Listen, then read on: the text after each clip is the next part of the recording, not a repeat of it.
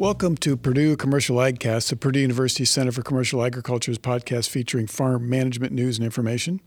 I'm your host, Jim Mintert, Director of the Purdue Center for Commercial Agriculture, and joining me today is Michael Langemeier, Professor of Ag Economics here at Purdue. We're going to review the results from the March Purdue University CME Group Ag Economy Barometer survey of farmers from across the nation. Each month, we survey 400 farmers across the U.S. to learn more about their perspective on the ag economy. This month's Ag Barometer survey was conducted from the 14th through the 18th of March. And Michael, the Ag Economy Barometer declined again. We were at 125 a month ago, now we're at 113, so a 12 point drop. Are you surprised given what's happened over the last few weeks? Yes and no. I mean, from one from one standpoint, and 2022 looks like it's going to be a pretty good year from a profit standpoint. Uh, but I but I think what's what's overriding concern here is is the uncertainty. Uh, the Russia invading Ukraine added another layer of uncertainty with respect to uh, uh commodity prices, and and and uh, and and when you have a, a more uncertainty, you usually have a drop in the ag economy barometer. Yeah, it's an interesting point because we did create a tremendous amount of uncertainty, especially with respect to input cost, and we'll talk more about that in a, in a little bit. But uh, the flip side was, you know, there was a positive impact on commodity prices, especially if you think about corn, soybeans, and wheat. And clearly, uh, producers are way more concerned about what's going on with production cost and how that's going to impact their operation than they are looking at the positive impact of the increase in commodity prices.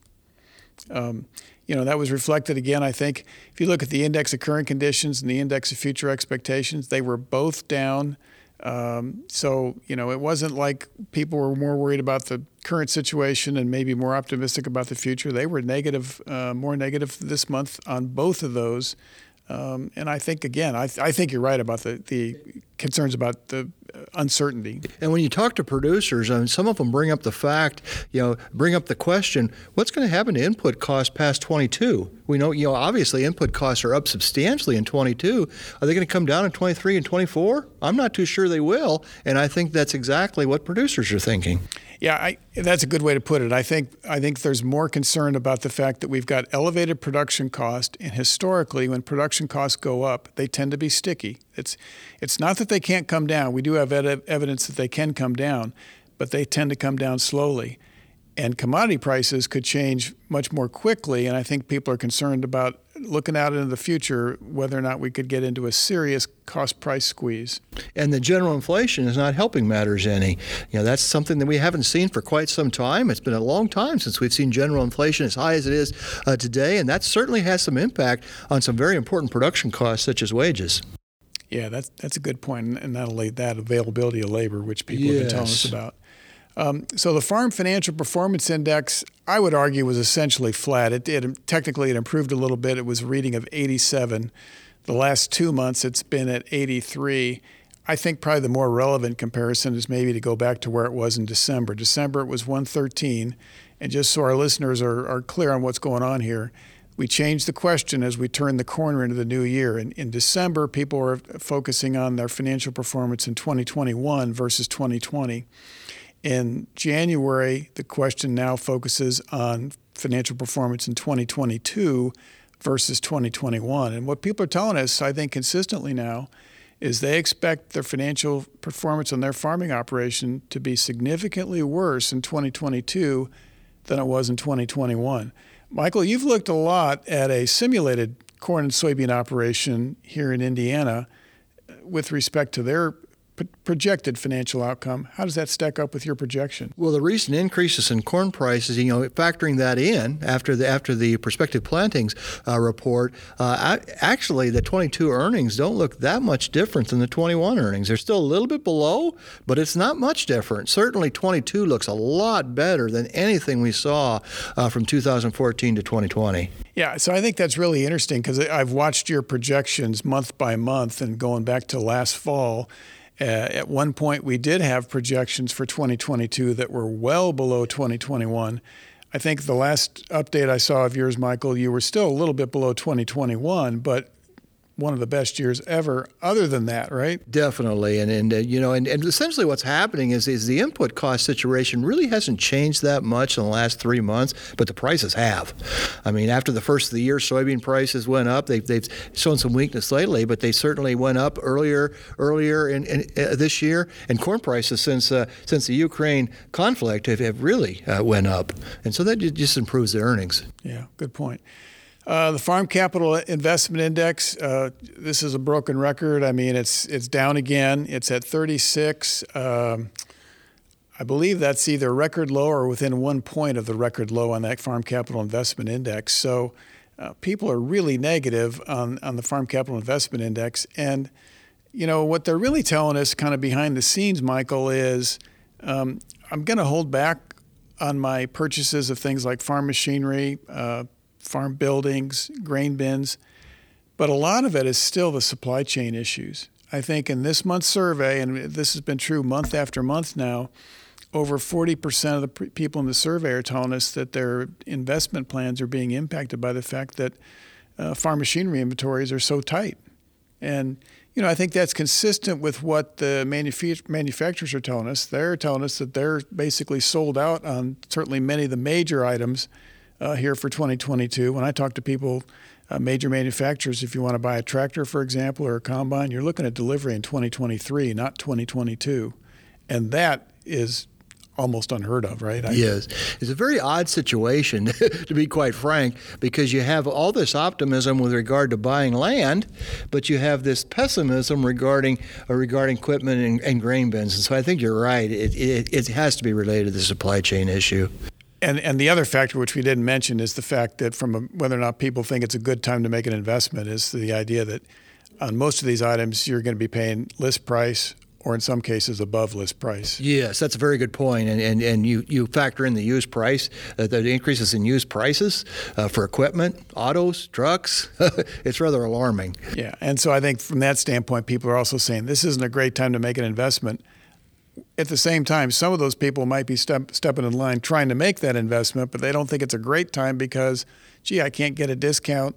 Uh, I'm going to pay list price or, or, possibly above list price, or I'm going to pay for a used item. I'm going to pay what would have been a new price several years ago. So I think that's that's coming back into it. Um, we've been asking for a while now. Uh, a question says, you know, looking ahead to next year, what are your biggest concerns for your farming operation? Once again, higher input costs came in as the number one choice. 41% of the people in the survey chose that as their, as their number one concern.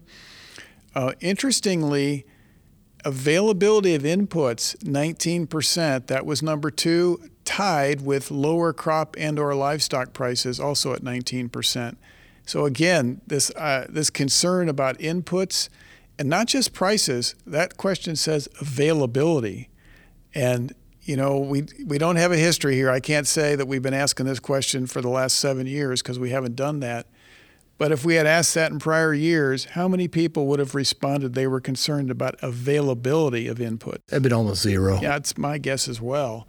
And, and I think this I think this this availability of input question is, is probably impacting this corn versus soybean decision. We were talking about this before we were recording the podcast here. It's probably uh, you know uh, pushing some people away from corn uh, in some cases. Yeah, and as we think we're going to have a separate podcast that talks a little bit about the planning intentions report and, and, and review some of that information. But if you think about whether or not we're going to see a change in acreage actual planted acreage relative to the planting intentions, one of the things that's going to hinder a change there is the fact that folks that had not planned to plant corn, even if they look at the response of the marketplace following the report, are going to say, I haven't purchased the fertilizer, I haven't purchased the inputs to put corn in the ground this year, and that could hold them back from making a switch from soybeans to corn, right? That's one of the factors that might cause that actual plantings to actually match up surprisingly well, perhaps,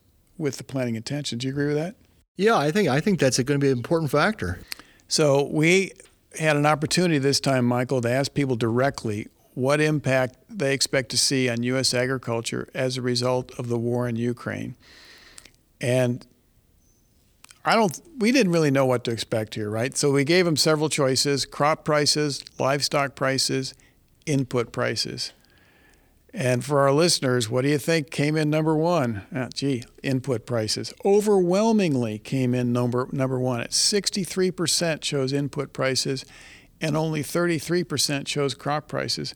And this is an environment when we're seeing, you know, wild gyrations in both corns or in corn, soybeans, and wheat prices, uh, and beyond that. Truthfully, more than just those three. But uh, that I think that alone speaks to the concern people have about input prices and input availability. We didn't actually put input availability on as a choice for this one. Yeah, this one really surprised me. I I, I kind of thought they would put input price. You know, some people would put input prices, but I thought crop prices would be would be higher uh, in, in terms of in terms of their their choice because, as you said, uh, particularly for corn, uh, this has been very positive for corn prices.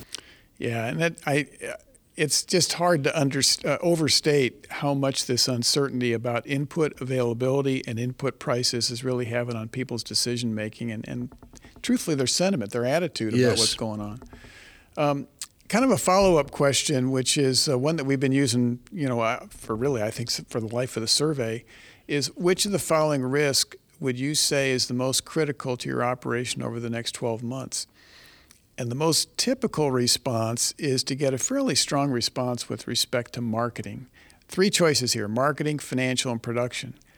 This month, production actually was higher than marketing. And I didn't go back and review all the individual months, Michael, but uh, that's very rare to have production risk ranked ahead of marketing risk. Yes, I, th- I think we saw uh, we've seen this recently, but but yes, historically before before the the, the, the current uh, current uh, season, uh, marketing is usually ranked quite a bit higher than production. In fact, usually finance is higher than production, depending on the year. Yeah. So again, I think when people are saying production, uh, well, yeah, it could be the usual with respect to output risk from because of weather, for example. But in this environment, I think it also reflects the fact that they're worried about input availability and input prices and how that's going to impact their and, and their, their ability to produce a trend yield. I think that that always enters their mind in a situation like we've got now, where input prices are high and input availability is is a problem. Am I am I am I going to be able to hit that trend yield in a good weather year? Yeah, that's exactly right. So uh, we we've been following up for uh, folks that have had some difficulty or say they've had some difficulty with respect to purchasing crop inputs for the 2022 crop. And I think this month there was roughly 27% of the people in the survey said that they had had some difficulty with at least one, uh, one aspect of their inputs needed for the 2022 crop. And the follow up question that's been going to the folks that say they've had some difficulty is well, you know, what, what items we had trouble with? And it continues to be across the board. They're still saying herbicides, insecticides, fertilizer, farm machinery parts. Uh, you know, there's a little bit of an increase. Fertilizer, or excuse me, herbicides tends to be number one here recently, uh, but not much of a difference between that and fertilizer. I think herbicides, 31% chose that, 29% chose fertilizer. Farm machinery parts was at 25%. The one that's down a little bit was insecticide. That could be because not everybody buys insecticide, I suppose, but uh, across the board, there's an issue here with respect to input availability. People are concerned about that. Um, the farmland issue is kind of interesting, Michael. So we've been asking every month about people's short run uh, farmland value expectations. That's a 12 month ahead question. And then we ask the long term question, which is a five year ahead question. This month, the short term farmland value expectations were essentially flat, uh, virtually no change. That index it's below where it was last fall, but if you look at the history of that index, still a relatively strong number. The index value is 145. Um, if you go back prior to 2021, 145 was a very positive number, right? So, but we have come back from where we were last fall. We were in the 157 range, I think, as recently as October. So it is weaker there. If you look at the long term index, it came in this month at 146. That's down from 154. And you know, there's two ways of looking at this, Michael. I mean, one way is to say, well, compared to a longer term history, these are still pretty positive numbers, and that's true, pretty, pretty positive index values. The other way is to say, well, and, and we did a little a new computation this month. We looked at a moving average of both of these indices, a three month moving average. And when you look at it that way, it's starting to look like that expectation for rising farmland values might have peaked last fall. What's your take? Yeah, I think that's definitely definitely the case when you look at that three three month moving average. But one of the things that's really interesting to me here, a very obvious point perhaps, is given how large the increase has been in the last year, they're still very optimistic. I mean, I was reading something uh, today where where land values in Iowa increased 33 percent in the last year, 33 percent in one year, and they're still expecting increases, both short term and long term. And so that's, that's truly amazing. Yeah, and I think there's even a, a shorter term survey. I, again, I think perhaps out of Iowa, talking about the, just the increase in the first quarter. Yeah. I and saw that was, too. And it was a double digit increase. Yeah, it was like 12% or something right. like was, that. It was double digits. I don't remember the exact percentage. So, uh, you know, the farmland market is not weakening, but I think people maybe are starting to think about how far we've already come yes. and asking how far can we push it going forward. Um, so it's that's going to be interesting to see how that plays out. But yeah, probably one of the bigger surprises in what's going on with the Ag Economy Barometer Sentiment Survey in general is the contrast between overall sentiment and what we see on the farmland side. On the farmland side, people are reflecting, I would say to some extent, their pocketbooks, right? I mean, that's probably really reflecting what's going on financially on the sentiment side, we're picking up a tremendous amount of concern about uncertainty. Do you agree with that? Yeah, and, and and then also, like I said earlier, the fact that the capital investment index is so low that they're, they're, that they really don't think this is a good time to buy the machinery and the grain bins, and at the same time are very optimistic with land values. And I think we explained why that's the case, but it's just really interesting. Yeah, that is interesting because if you think part of our explanation on machinery was, well, I can't get a good deal, right? You know, right compared to history in terms of what you would normally expect. But are you getting a good deal on the land? but yeah, you could make that same argument with respect to land values, and yet people are, are clearly more optimistic. Um, so yeah, that's an interesting contrast there, but it's it's been consistent. Yes. It's not like this is a one month anomaly. Yeah, this is six months or more. Yeah, this is this has been very consistent over time. So um, well, it's going to be interesting to see how this shakes out. Uh, for our listeners, we are going to have a separate podcast that talks about uh, what was revealed on the planning Intentions Report and, and maybe some of the implications of that for the corn and soybean balance sheet and thinking about maybe what prospects are in terms of marketing.